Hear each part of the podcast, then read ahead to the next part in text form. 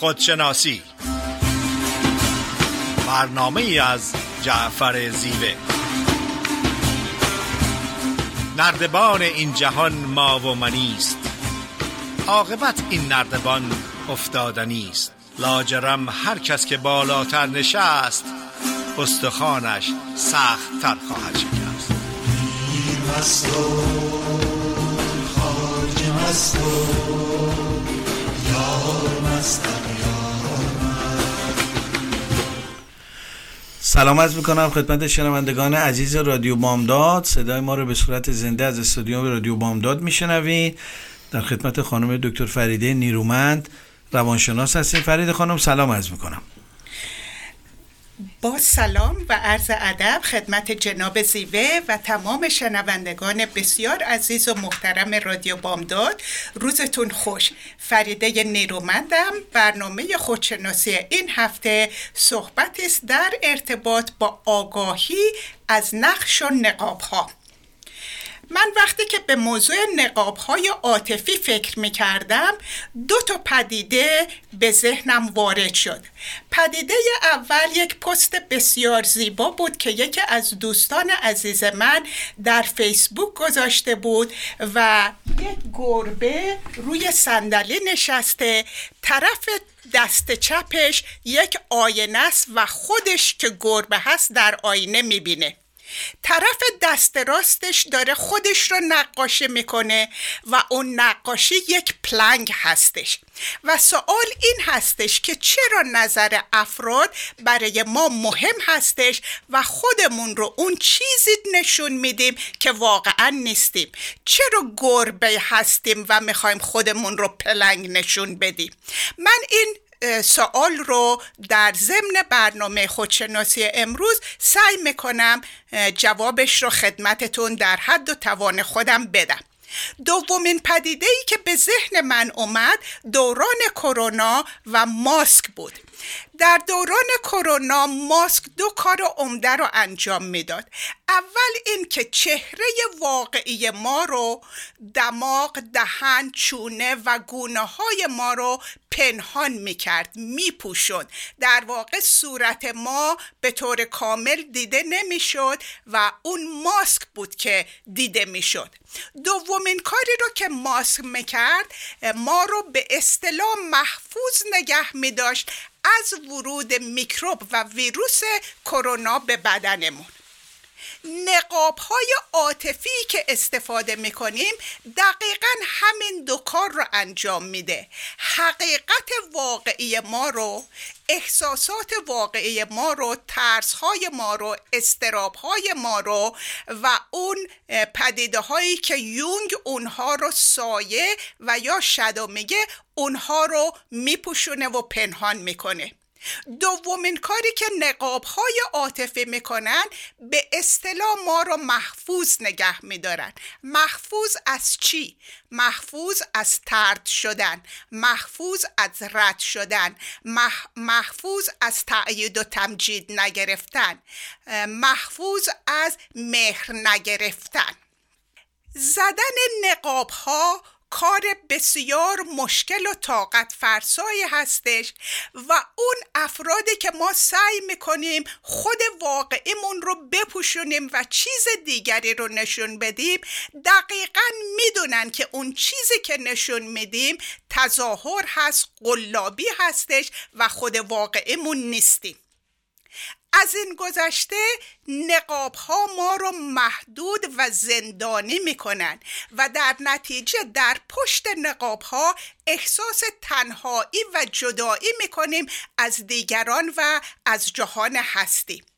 وقتی که از نقاب‌ها و ماسک‌ها استفاده می‌کنیم، اون همدلی، همدردی و حمایت دیگران رو به طرف خودمون جذب نمی‌کنیم.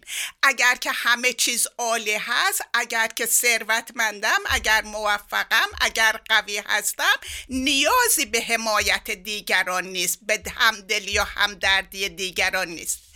از این گذشته این نقاب‌ها مانع ارتباط عمیق عاطفی برقرار کردن میشه. اون صمیمیتی که در یک رابطه باید وجود داشته باشه، این نقاب‌ها مانع اون ارتباط میشن و معمولاً افرادی که خود واقعیشون نیستن و تظاهر میکنن به چیزی که نیستن، رابطه‌های عمیق عاطفی ندارن، رابطه‌ها سطحی یا سوپرفیشال هستش و مدت زمانش خیلی کوتاه هستش. اون زمانی که ما با نهایت شهامت، صداقت و جرأت نقاب‌ها رو کنار بگذاریم و جستجو کنیم که چه چیزی باعث میشه که من این نقاب رو استفاده کنم و با حل کردن اونها اولین قدم رو برای آزادی، برای استقلال، برای رشد و پیشرفت، برای خودشکوفایی، برای ترمیم و سلامت و هیلینگ اقدام کردیم. این پدیده رو خیلی زیاد در افراد همجنسگرا میبینیم. افراد همجنسگرا معمولاً از اوائل زندگی خیلی که دیر آگاهی پیدا کنن، دوران تینیجری هستش که دوران جذب شدن و علاقمند شدن و تمایل به جنس مخالف هستش و این افراد از همون زمان میدونن که تمایل و اترکشنشون به افراد همجنس خودشون هست، ولی برای سالیان دراز این رو پنهان میکنن، واقعیت وجودشون رو حتی با افراد غیر از همجنس خودشون رابطه هتروسکشوال دارن. متاسفانه در بعضی از مواقع با جنس مخالف ازدواج میکنن. علت این که خودشون رو پشت این نقاب هتروسکشوال پنهان میکنن به خاطر پوشاندن ترس از اینکه خانواده قبولشون نکنه، جامعه اونها رو طرد کنه، شغلشون رو از دست بدن، شغل به دست نیارن. یکی از این افراد که مشهور هستش و میتونم خدمتتون ارائه بدم آلن دجنرس بودش که خودش میگه من از سن تینیجری و حتی قبل از اون میدونستم که یک فرد همجنسگرا هستم، ولی تا اواسط سن سی سالگی نقاب هتروسکشوال بودن رو بازی میکرد و اون زمانی که به جهان اعلام کردش که من همجنسگرا هستم، اون روز روز شروع شکوفایی، محبوبیت، خوشنامی و موفقیت آلن بود. در بعضی از مواقع استفاده کردن از نقاب نه تنها لازم و ضروری هست، بلکه سالم هستش و نشون میده که ما برای خودمون و دیگران حد و حصور قائل هستیم، احترام قائل هستیم و ایمان داریم که هر چیزی باید در زمان خودش و در مکان مناسب خودش انجام بشه. برای مثال اگر که من امروز صبح در خونه با خانواده‌ام یک مسئله‌ای داشته باشم، اون استراب، دلخوره و یا احساس واقعیم رو در برنامه خودشناسی رادیو بامداد نشون نمیدم. به عنوان یک فرد حرفه‌ای و مسئول کارم رو انجام میدم، چون برای برنامه خودشناسی احترام واقع قائل هستم، خودم رو مسئول میدونم، حد و حضور دارم، به اون حد و حضور احترام میذارم و معتقد هستم که این نگرانی من، مشکل خانوادگی امروز من در زمان خودش و در مکان خودش انجام میشه. در قسمت دوم برنامه در خدمتتون هستم، از انواع نقاب ها و دلایل پشت اون صحبت خواهم کرد. خیلی ممنون فریده خانم از توضیحی که فرمودین. بله، راجع به تاثیر نقش‌ها و نقاب‌ها در زندگی صحبت می‌کنیم. نقاب‌ها، من برگردم به یونان باستان. در یونان باستان موقعی که نمایشنامه تو این استودیوهای بزرگ، استودیوم‌های بزرگ برقرار میکردن و اجرا میکردن مثل الان بلنگو نبود یا تلویزیون نبود که نشون بدن، بلکه از صورتک استفاده میکردن. مثلا اگه فرد میخواد لبخندشو نشون بده، یه صورتک لبخند به صورتش میزد، یا برعکسش اگه میخواد گریه و غمناکیشو نشون بده صورتک میزد. از همونجا لغت پرسونا که از زبان سانسکریت در واقع اومدش شکل گرفتش به معنای صورتک و بعدها به نام پرسونالیتی شد. پرسونالیتی یا شخصیت یعنی نقابی که ما برای تطبیق خودمون با جامعه در واقع به صورتمون میزنیم تا بتونیم نقشامون رو خوب بازی کنیم. من ابتدا به انواع نقش ها، نقاب ها در واقع اشاره میکنم که این مقدار با این مفهومی که ما میخوایم صحبت کنیم بیشتر آشنا بشیم. یکی از نقاب هایی که ما استفاده میکنیم نقاب اجباریه. ما تو محل کارمون ناچاریم یه نقابی رو بزنیم. چرا؟ برای اینکه یک سری مقررات اونجا هستش، ممکنه ما این مقررات رو دوست نداشته باشیم ولی برای بقای زندگی ناچاریم این نقاب اجباری رو به صورتمون بزنیم. یکی از نقاب‌ها نقاب‌های اضطراری هستش، یعنی نقاب‌هایی که در شرایط اضطراری در مجلس ختمی من شرکت بکنم، در یه عروسی میرم، حسب وظیفه ناچارم شرکت بکنم، ناچارم یه نقاب اضطراری به صورتم بزنم. بعضی نقاب‌ها توهمی هستش، یعنی آدم‌ها اون واقعیت‌هایی که در بیرون زندگیشون جریان داره با اون تصورات ذهنیشون نمیخونه. نقاب توهمی من اسمشو گذاشتم. اینا دوچار تضادهای روانی میشن در دراز مدت. یکی از نقاب‌های دیگه‌ای که در واقع خیلی مورد استفاده هستش و عارفان بهش استفاده می‌کنن نقاب خود بزرگبینیه، یعنی نقابی که غرور و خودخواهی در انسان به وجود میاره. حالا درس خونده، پستی گرفته، مقامی گرفته، سعی میکنه به اونها بنازه و اینها درش یه غرور کاذب ایجاد میکنه و یه نقاب دائمی میشه بر چهره فرد. نقاب بعدی نقاب شیشه‌ای هستش، من اسمشو گذاشتم. نقاب شیشه‌ای همون چیزیه که در واقع بلافاصله میشکنه. دیدی شیشه با یه سنگ میتونه شکسته بشه و اون چیزیه که ما به اون چیزهایی که در جامعه به دست آوردیم مینازیم و به محض اینکه مورد خطر یا انتقاد قرار میگیره بلافاصله میشکنیم. یکی دیگه از نقاب‌ها نقاب خودفریبی هستش، یعنی من نقاط ضعف خودم رو قبول ندارم و نقاط ضعف رو در دیگران میبینن و اکثرا شما ملاحظه بکنید تو مهمونی‌ها و رفت آمده و بستگان و عزیزان و دوستان همیشه این دیگران هستن که اشکال دارن، انگار خود ما هیچ اشکالی نداریم و دائما فرد سعی میکنه خودش رو گول بزنه و جهان و دنیا و اطرافیان رو بد بدونه. نقاب بعدی که من از یادگان نقاب قربانی بودنه، کسانی که حس ملامت به خویش پیدا میکنن و دائما خودشونو ملامت میکنن و احساس میکنن که قربانی جامعه شدن. یکی دیگه از نقاب ها نقاب محبوب بودنه. آدم ها تلاش میکنن که خودشونو محبوب دیگران در واقع نشون بدن و سعی میکنن با قربانی کردن وجود خودشون محبوبیت دیگران رو جذب کنن. نقاب بعدی نقاب ریاکاری هستش، یعنی دوگانه عمل کردن، یه چیزی گفتن و یک کار دیگه کردن. و نهایتاً بی‌نقابی هستش. بی‌نقابی یعنی خود بودنه. گرچه زندگی ضرورت داشتن نقاب‌ها هستش ولی اینکه چقدر این نقاب‌ها در زندگی خصوصی ما، در زندگی روانی و معنوی ما اثر میذاره نکته بسیار مهمی هستش. کسانی که دچار این نوع تضادها میشن در زندگی امروز به نام بیماری بایپولار ازش نام میبرن.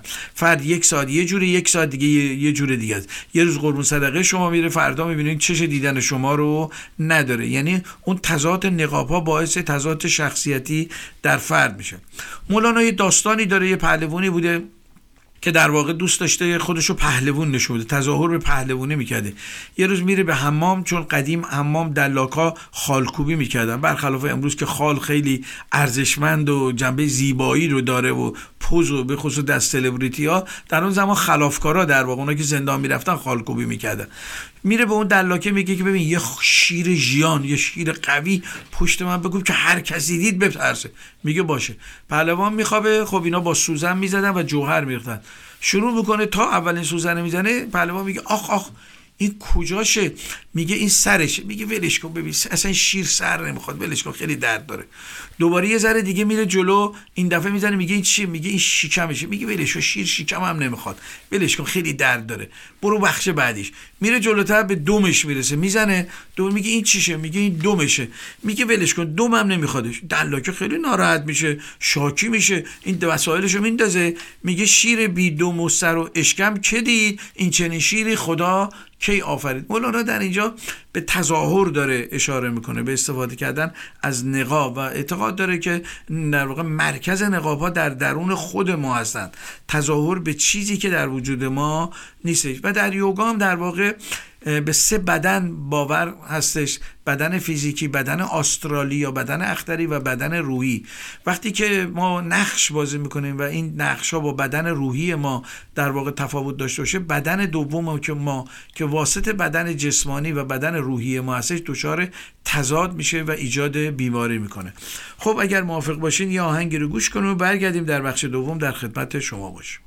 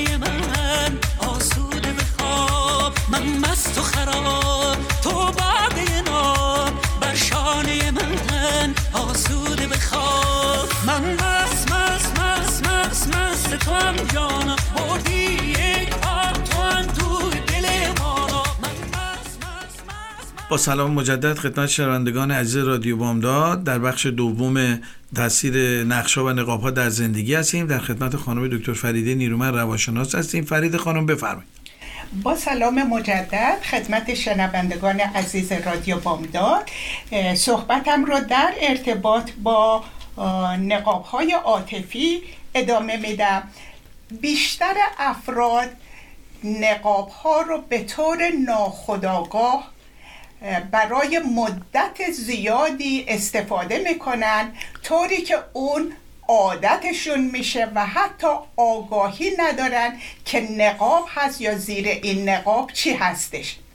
در واقع نقاب ترس‌ها، اضطراب، نگرانی‌ها، سایه‌ها و احساس واقعی ما رو پنهان میکنه. من میخوام از انواع نقاب ها صحبت کنم. اولین نقاب، نقاب مهربانی، اون زمانی که یک فرد با تمام وجودش معتقد هستش که باید با دیگران اونطوری رفتار کنه که دوست داره به خودش رفتار بشه. این تعریف واقعیه مهربانی هستش. ولی این فرد مهربانی رو فقط محدود نمیکنه به خانواده خودش و دوست و رفیقای نزدیکش. هر انسانی که سر راهش قرار بگیره با ادب و احترام و مهر رفتار میکنه. اون رو محدود نمیکنه فقط به انسانها، بلکه برای حیوانات هم مهر و ادب و توجه داره. نه تنها به حیوانات، تمام پرندگان و ماهی‌ها عزیز و محترم و زیبا و مفید هستند. تمام جهان هستی از آب و درخت و بوته و گل همه زیبا هستند، قابل ستایش هستند، قابل احترام هستند و به طور طبیعی فعالیت خودش رو در هر زمینه در چارچوب ارزش مهر و مهربانی انجام میده. و این مهر و مهربانی به خاطر این هستش که یکی از ارزش‌های والای زندگی هست و در چارچوب مهربانی عمل میکنه. هیچ نیازی به برگشت مهر نداره، هیچ نیازی به تأیید و تمجید نداره. از این که افراد تأییدش نکنن نگرانی نداره، از این که افراد چجوری قضاوتش میکنن نگرانی نداره. این فرد فردی هست که مهربانی رو با استقلال انجام میده که نتیجه نهایی اون شادی و آرامش درونی هستش و رضایت شخصی خودش.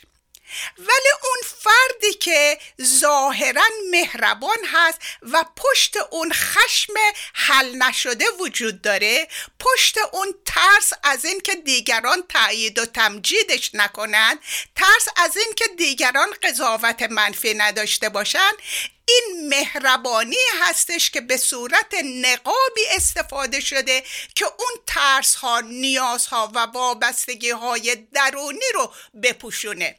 این افراد ممکنه که در ظاهر آرام باشن ولی وقتی که هیچ کس نیست پر از خشونت باشن. این افراد ممکنه که یک گارسون رستوران رو با چشم تحقیر نگاه کنن و فرد مهربان خودش رو نه از هیچ کس بالاتر میدونه نه از دیگران پایینتر میدونه. این فرد ممکنه که اگر که کارمندش یک اشتباه کوچیک کنه بی نهایت اون رو خجالت بده و تنبیه کنه. در این صورت مهربانی یک نقاب هستش که پشت اون ترس هست، وابستگی هست و نیاز هست. دومین نقاب، نقاب شوخی و خوشمشربی هستش. خندیدن از خوشحالی و شادی درونی سرچشمه میگیره. اون زمانی که ما میخندیم که گریه نکنیم از نقاب استفاده کردیم. همونطوری که قبلا هم مطرح کردم، دلقک روی دهنش یک لبخند بزرگ و در کنار چشمش یک قطره اشک بزرگ هستش. بنابراین اون زمانی که خنده و شوخی برای پنهان کردن غم و غصه و افسردگی هست یک نقاب هست و اون رو ما خیلی واضح و قشنگ در رابین ویلیام دیدیم که کسی نبود که از دست رابین ویلیام نخنده، ولی خودش در پشت این شوخی و خوشمشربی فردی بود با افسردگی بسیار عمیق. جیم کری یکی دیگه از اون افراد شوخ هستش که پشت اون گرفتار بیماری بایپولار هستش. سارکزم، اون بعضی وقت افراد یک زخم بسیار شدید، یک سوزن بسیار عمیق به افراد میزنن پشت یک شوخی. این سارکزم ریشه اصلیش در دردهای عاطفی هستش و چقدر خوب هست که با نهایت شهامت این نقاب ها رو کنار بذاریم، اون ترس ها و استراب ها و نیاز ها رو برآورده کنیم و فرد واقعی باشیم که شیرین هست، آزاد هست، والا هست و با تمام بدی ها و خوبی ها، زشتی ها و زیبایی ها، قدرت ها و ضعف ها و کمبود ها و توانایی ها مورد توجه و مهر دیگران قرار می گیره. یکی دیگه از نقاب‌های عاطفی کمالگرایی یا پرفکشن هستش. افرادی که همه چیز باید کامل باشه و جهان هستی نقص هم داره، فرد واقعی اشتباه هم میکنه، ولی فرد کمالگرا با کمالگرایی سعی میکنه اون استراب درونیش و ترس از اشتباه کردن رو بپوشونه. افرادی که محیطشون رو کنترل میکنن، دیگران رو کنترل میکنن، دقیقاً اون به هم ریختگی و اضطراب درونی رو پنهان میکنن. افرادی که خودشون رو خیلی قوی و پاورفول نشون میدن، قدرتشون خودشون رو به صورت یک فرد بسیار قدرتمند نشون میدن، اینها افرادی هستند که اون شکنندگی، ضعف، عدم امنیت درونی رو با قدرت نمایی پنهان میکنن. من برای این افراد که خیلی زیاد باشون کار کردم واقعا دلم میسوزه، چون از یک حرمت به نفس، عزت به نفس بسیار ضعیفی برخوردار هستن و شکنندگیشون رو سعی میکنن که با قدرت نمایی پنهان کنن. افراد مهرطلب و افراد پیپل پلیزر، در ظاهر هر کاری میکنن که دیگران راضی باشن. نه نمیگن، اگر نه بگن احساس گناه و ناراحتی میکنن. این در واقع حقیقتشون نیستش. حقیقتی که در زیر این هست مهرطلبی هستش و خواهان تأیید و تمجید و قبولی از طرف دیگران هستند. افراد سالم و متعادل، افرادی که خود واقعیشون هستن، نه خودشون را از دیگران بالاتر میدونن، نه خودشون را از دیگران پایینتر میدونن. افرادی که خود بزرگ بین هستن، انقدر احساس ضعف، عدم امنیت درونی دارن که برای پنهان کردن اون خودشون رو خود بزرگ بین و یا عکسش خود کوچک بین میبینن. افرادی که بی اندازه درونگرا هستن و افرادی که بی اندازه بیرونگرا یا سوشال باترفلای یا پروانه ی هر جمع هستن. افراد سالم و متعادل، افرادی که خودشون هستن، از تنهاییشون لذت میبرن، ارزش قائل هستن و وقتی هم که در مجامع اجتماعی هستن لذت میبرن. ولی افرادی که تظاهر میکنن در مجامع گرد همایی اجتماعی، مرتب باید شوخی کنن، مرتب نظر همه رو جلب کنن، روی هر پدیده‌ای نظر داشته باشن و اون افرادی که درونگرا هستن تنهایی خودشون، جدایی خودشون، ترسشون از جهان هستی و دیگران رو با گوشه‌گیری و انزوا پنهان میکنن. در قسمت بعدی برنامه دو مرتبه در خدمتتون خواهم بود. خیلی ممنون فریده خانم از توضیحی که فرمودین. بله، در بخش تاثیر نقاب‌ها و نقش‌ها هستیم. من همیشه میگم تو ادبیات ما حافظ بزرگترین کسی بود که نقاب و نقش رو شناخت و آدم احساس میکنه که حافظ انگار در عصر ما زندگی میکرده. حافظ دو نوع نقاب رو بیشتر از بقیه نقاب ها بهش اهمیت میده، یکی ریاکاری، یکی هم دورویی. اینو میگه دو تا از بزرگترین آفتهای روان آدمی هستش که به زمان و تاریخ هم وابسته نیستش، چون در درون نفس ما هستش و همراه ما همچنان وجود داره. اون میگه در جامعه‌ای که دین و مذهب حاکم هستش، نه اینکه دین و مذهب چیز بدی باشه، دین و مذهب لازمه برای هر جامعه، در کنار جامعه باشه. وقتی در حوزه عقلانیت میاد آفتهای زیادی داره.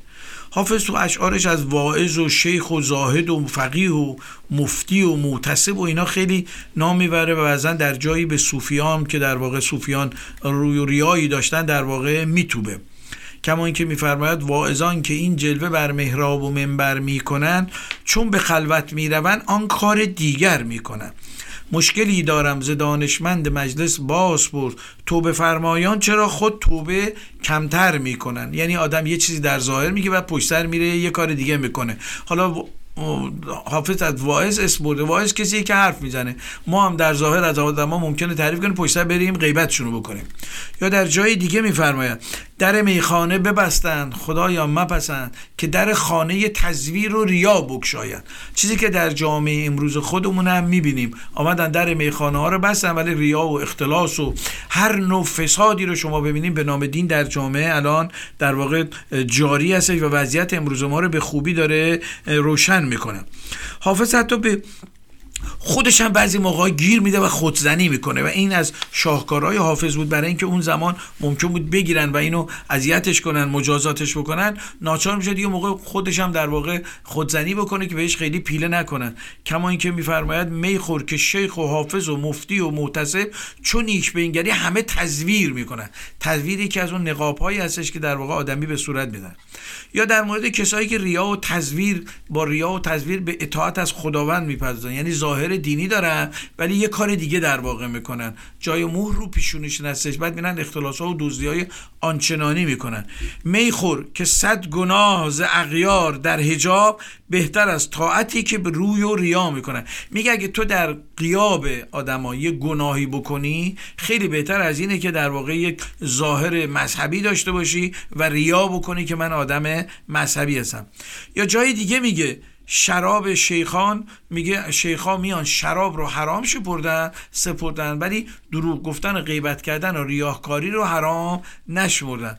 ریا حلال شمارند و جام باده حرام، زهی طریقت و ملت زهی شریعت و کیش. ملت به معنای دینه. میگه این شیخا در واقع ریا رو حلال نمیشمارن ولی جام میشمارن ولی جام باده رو حرام، در واقع جام باده رو حرام میشمارن ولی ریا و دروغگویی رو حرام نمیشمارن و این میگه یکی از آفتهای بزرگ نفس هستش.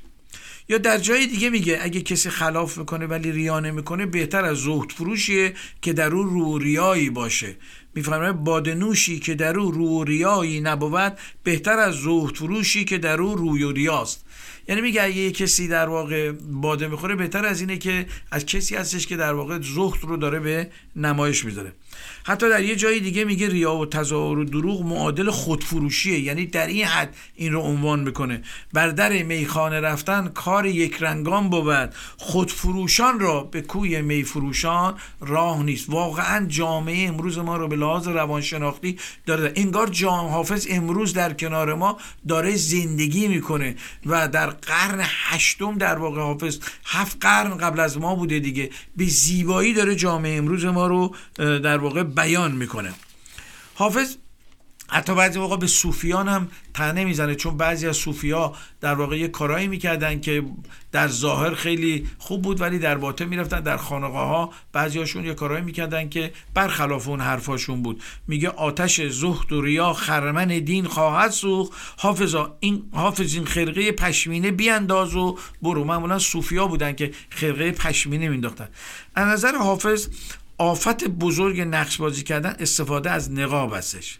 مردم آزاری و ریاکاری دو تا نقابی هستش که آدما ازش استفاده میکنن و حافظ به این دائما اشاره میکنه. میفرماید مباش در پی آزار و هر چه خواهی کن که در شریعت ما غیر از این گناهی نیست.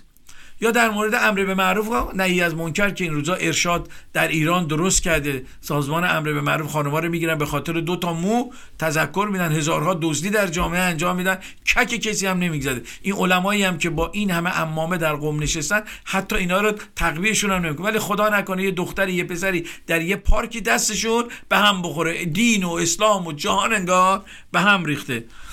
کما اینکه میفرمایند ای برندان مکن ای زاهد پاکیزه سرشت که گناه دیگران بر تو نخواهند نوشت.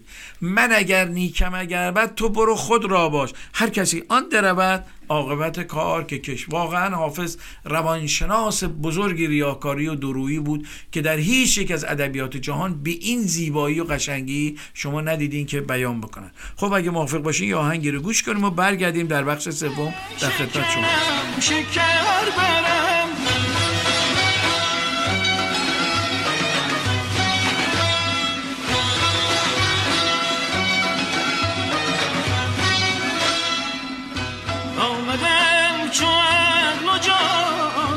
از همه دیده ها نهان تا سوی جان و دیدگان.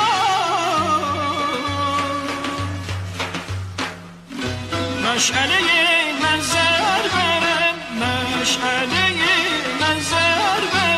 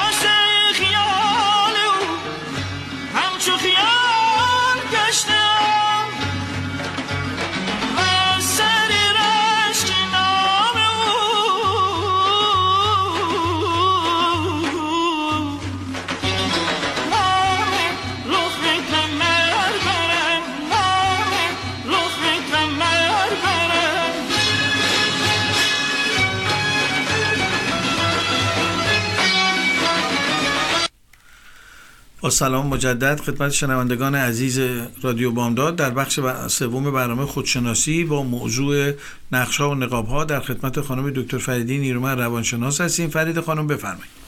با سلام مجدد خدمت شنوندگان عزیز رادیو بامداد، صحبتم رو در ارتباط با نقش‌ها و نقاب‌ها ادامه میدم. نقاب دیگر نقاب مطرح بودنه. بعضی از افراد در هر شرایطی، در هر مکانی، به هر قیمتی باید مطرح باشن. افراد سالم صحبت میکنن، معاشرت میکنن، صحبتشون رو میکنن، به دیگران گوش میدن، ولی هدفشون مطرح بودن و جلب توجه کردن صد درصد نیستش. این افراد تأثیر منفی دارن روی گیرنده ها و یک نقاب میپوشن برای پنهان کردن استراب ها و ترس های درونشون. یک نقاب دیگه نقاب اعتیاد هستش. افرادی که از الکل، از مواد مخدر، از سکس های بی‌معنی و بیجا، از خریدهای بی حد و حصور، از قمار اعتیاد دارن، این افراد این نقاب رو استفاده میکنن که دردهای عمیق عاطفی رو ساکت و آروم بکنن، که هیچ وقت این نه تنها کمکی نمیکنه بلکه فرد رو از چاله بیرون میاره و به چاه میندازه. یک نقاب دیگر رو که میخوام صحبت کنم نقاب سخاوتمندی هستش. ممکنه که تعجب کنین که چطور سخاوتمندی میتونه یک نقاب باشه.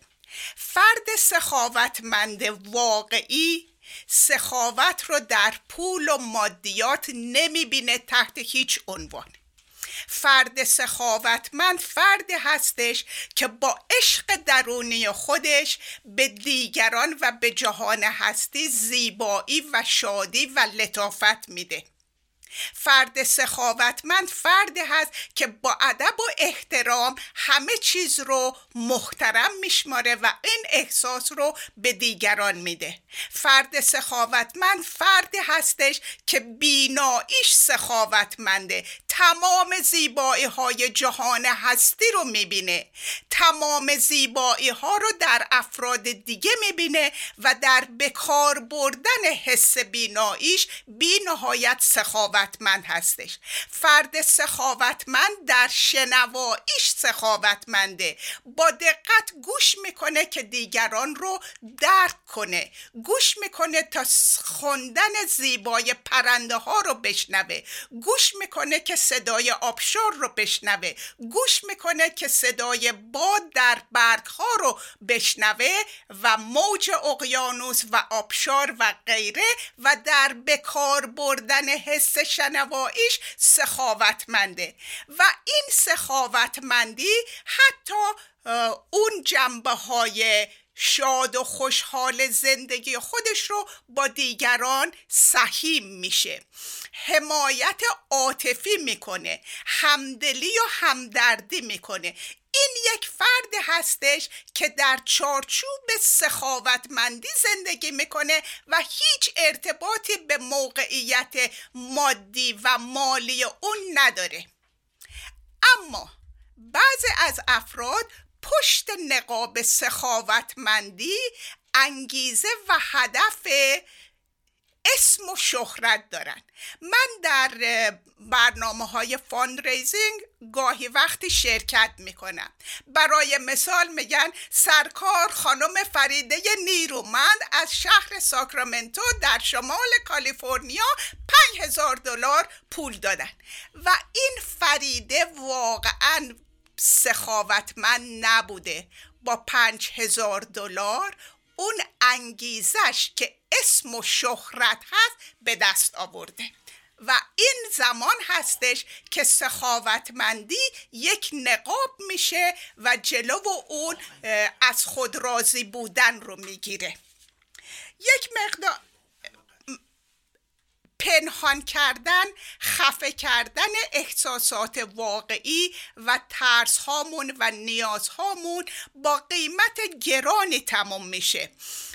اولا که روی سلامت اون خشم ها، ترس های خفه شده و پنهان شده روی سلامت ما تأثیر میگذارن و تحقیقات زیادی نشون داده که دردهای عضله، گردن و شونه و کمر و غیره نتیجه استرس و خفه کردن احساساتمون هست. دوم این که بسیاری از بیماری های گوارشی، بیماری های قلبی نتیجه خفه کردن احساسات واقعی ما هستن. از سلامتمون که بگذره، خفه کردن و پنهان کردن احساسات واقعی، ترس ها و استراب ها باعث بیماری روانی مثل افسردگی، مثل وسواس، مثل استراب میشه. در ارتباط با نقش ها یک صحبت کوتاه دارم و صحبتم رو تمام میکنم. یک سری نقش ها هستش که نقش های روزمره زندگی ما هستش. در طول روز ما ممکنه خواهر باشیم، مادر باشیم، دختر باشیم، خریدار باشیم، فروشنده باشیم، راننده باشیم، مسافر باشیم، رئیس باشیم، کارمند باشیم. انواع اقسام نقش‌های طبیعی رو که در زندگیمون بازی میکنیم. در ارتباط به این نقش‌ها همیشه باید آگاه باشیم که خودمون رو قفل و زنجیر این نقش‌ها نکنیم و بدونیم که پشت این نقش یک انسان کامل، گسترده و عمیق هستش، با نیازهایی که باید برآورده بشه، با قدرت‌ها و توانایی‌هایی که باید به کار گرفته بشه، با استعدادهایی که باید ابراز بشه. وقتی که برای مثال یک فرد مدت هجده سال بیست سال خودش رو محدود میکنه به رول مادر بودن، بعد از اینکه بچه ها بزرگ میشن و میرن احساس افسردگی و احساس پوچی میکنه. یا افرادی که شغل خودشون و حرفه خودشون رو هویت خودشون میشناسن، اولا که از بازنشسته شدن بسیار میترسن و در زمان بازنشستگی دچار افسردگی میشن. ولی یک سری نقش ها هستش که به ما تحمیل میشه. خانواده هایی که عدم تعادل و آرامش و عشق دارن به دلایل مختلف اقتصادی، اختلاف بین زن و شوهر، جنگ‌های خانوادگی، اعتیاد یا کامبینیشن اینها و در بسیاری از موارد مجموعه از اینها هستش. در این محیطی که عدم تعادل هستش، افراد به طور ناخودآگاه رول‌ها و نقش‌هایی بهشون تحمیل میشه. برای مثال یک فرد در یک کودک در خانواده فکر میکنه که در این هیاهو و جنگ باید بین افراد صلح برقرار کنه و نقش پیس میکر رو به خودش میگیره.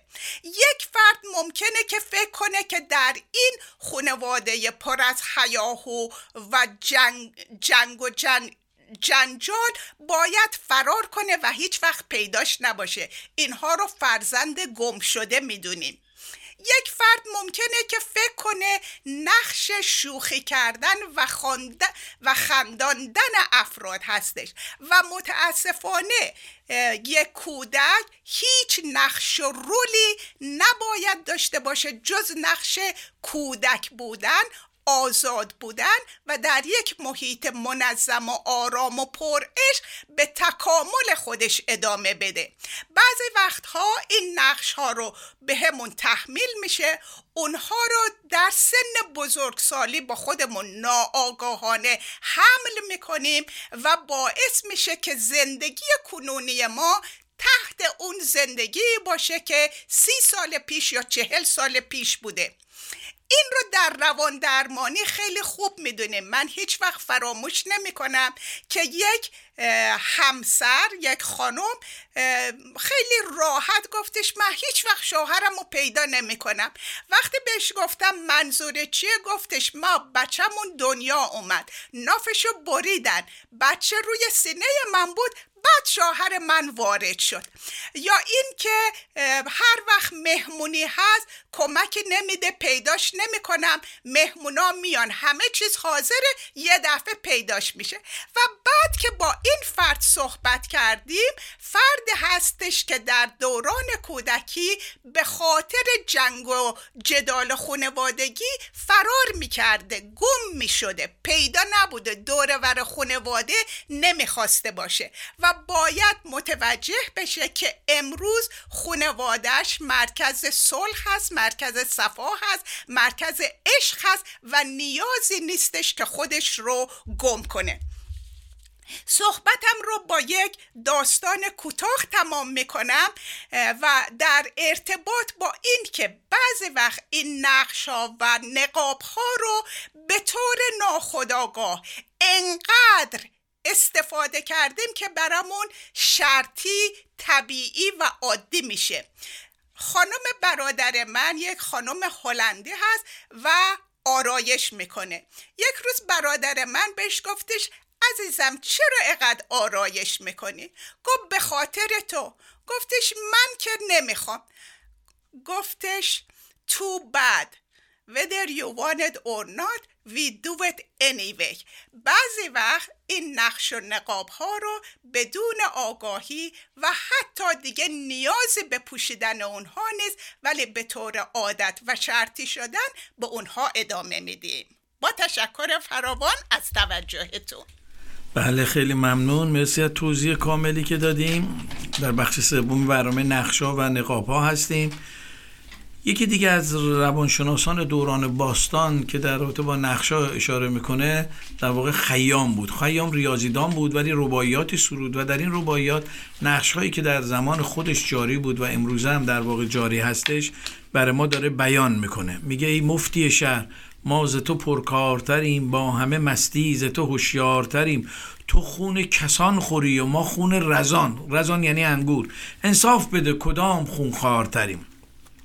خیام به کسانی هم که مقام علمی داشتن و خیلی به این مقام علمی و اجتماعیشون مینازیدن و فخر میفروختن اشاره میکنه که این نقاب‌ها خیلی بقایی نداره. میفرماید یک چند به کودکی به استاد شدیم، یک چند به استادی خود شاد شدیم، پایان سخن شنو که بر ما چه رسید، از خاک برآمدیم و برباد شدیم. خیام اعتقاد داره که دوزخ و بهشت در ذهن ما هستش. نقش هایی که در ذهن ما میاد و نقاب هایی که استفاده میکنه میتونه برای ما دوزخ باشه، میتونه برای ما بهشت باشه. میفرماید گردون نگری ز قد فرسوده ماست، جیهون اثری ز اشک پالوده ماست، دوزخ شرری ز رنج بیهوده ماست، فردوس دمی ز وقت آسوده ماست.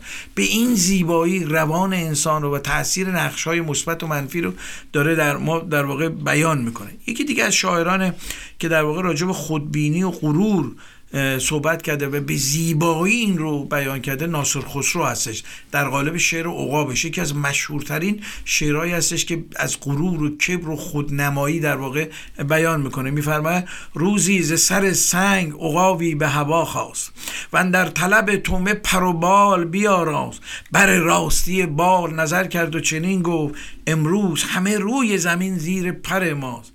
بر اوج فلک چون بپرم از نظر تیز، میبینم اگر ذره ای اندر ته دریاست، گر بر سر خاشاک یکی پشه به جنبد، جنبیدن آن پشه عیان در نظر ماست.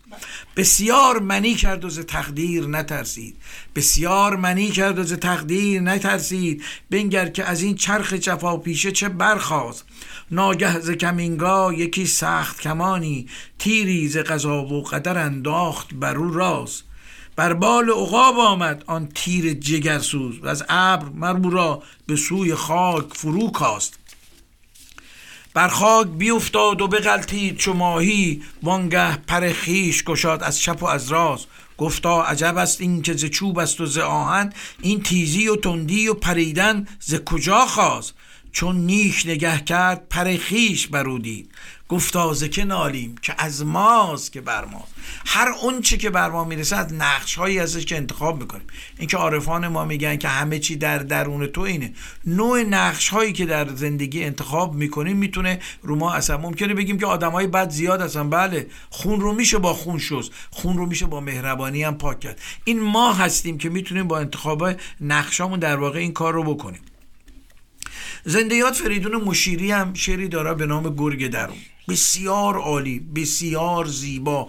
داره این نقش هایی که این گرگ در او میاد در واقع اون نفس ما رو به گرگ تشبیه میکنه که شروع میکنه نقش بازی کردن و میگه اگر مهار این گرگ تو نگیری، این گرگ با تو بزرگ میشه و بعدها دخل تو رو میاره. مولانا داستانی داره راجع به خاربون، بچه‌ای بود که میرفت خار سر راه مردم میذاشته که یه قاضی صداش میکنه میگه این خارا رو نذار، چون این خارا بزرگ میشه، تو پیر میشی و نمیتونی این خارا رو در بیاری.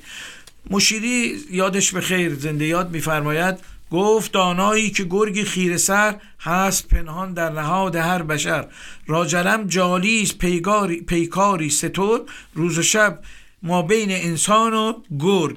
زور بازو چاره این گرگ نیست، صاحب اندیشه داند چاره چیز. ای بسا انسان رنجور و پریش، سخت پیچیده گلوی گرگ خیش. ای بسا زورآفرین مرد دلیر، مانده در چنگال گرگ خود اسیر. هر که گرگش را در اندازد به خاک، رفته رفته می شود انسان پاک. هر که با گرگش مدارا می کند، خلق و خوی گرگ پیدا می کند. هر که از گرگش خورد دائم شکست، گرچه انسان می نماید گرگ است. در جوانی جان گرگت را بگیر، وای اگر این گرگ گردد با تو پیر. روز پیری گرچه باشی همچو شیر، ناتوانی در مصاف گرگ پیر. این که مردم یکدیگر را میدرن، گرگ‌هاشان رهنما و رهبرن. این که انسان هست انسان دردمند، گرگ‌ها فرمان روایی میکنند. این ستمکاران که با هم همراهن، گرگ‌هاشان آشنایان همند. گرگ‌ها همراه و انسان‌ها غریب، با که باید گفت این حال عجیب. در واقع مشیری اینو از شعر سعدی گرفته، الهام از اون گرفته. سعدی میگه اگر این درنده خویی ز طبیعتت بمیرد، همه عمر زنده باشی به روان آدمیت. هر تصویر و نقشی که در ذهن ما میادش، مسئول بروز این نقش و استفاده از اون نقاب در واقع ما هستیم. میفرماید بر روی بوم زندگی هر چه میخواهی بکش، زیبا و زشتش پای توست، تقدیر را باور نکن. تصویر اگر زیبا نبود، نقاش خوبی نیستی. از نو دوباره رسم کن، تصویر را باور نکن. خالق تو را شاد آفرید، آزاد آزاد آفرید. پرواز کن تا آرزو، زنجیر را باور نکن. ما مانند یک نقاش هستیم که خالق نقش‌های خودمون هستیم و به میزانی که اون نقش‌ها رو خلق می‌کنه، اون نقش‌ها روی ما اثر می‌ذاره. کما اینکه می‌فرماید زندگی صحنه زیبای هنرمندی ماست. هر کسی نغمه خود خواند و از صحنه رود، صحنه پیوسته به جاز. خرمان نغمه که مردم بسپارن به یاد. این که به زیبایی نقش‌ها رو داره بیان می‌کنه. چقدر خوبه نقشی داشته باشیم که دیگران در واقع اون رو به یاد داشته باشن. در پایان صحبتم رو با یه شعری از دکتر اللهیاری در واقع تموم می‌کنم. می‌فرماید خفته‌ها زنگ چیز خوبی نیست، شیشه ها سنگ چیز خوبی نیست. وصله را به من بچسبانید، به شما انگ چیز خوبی نیست.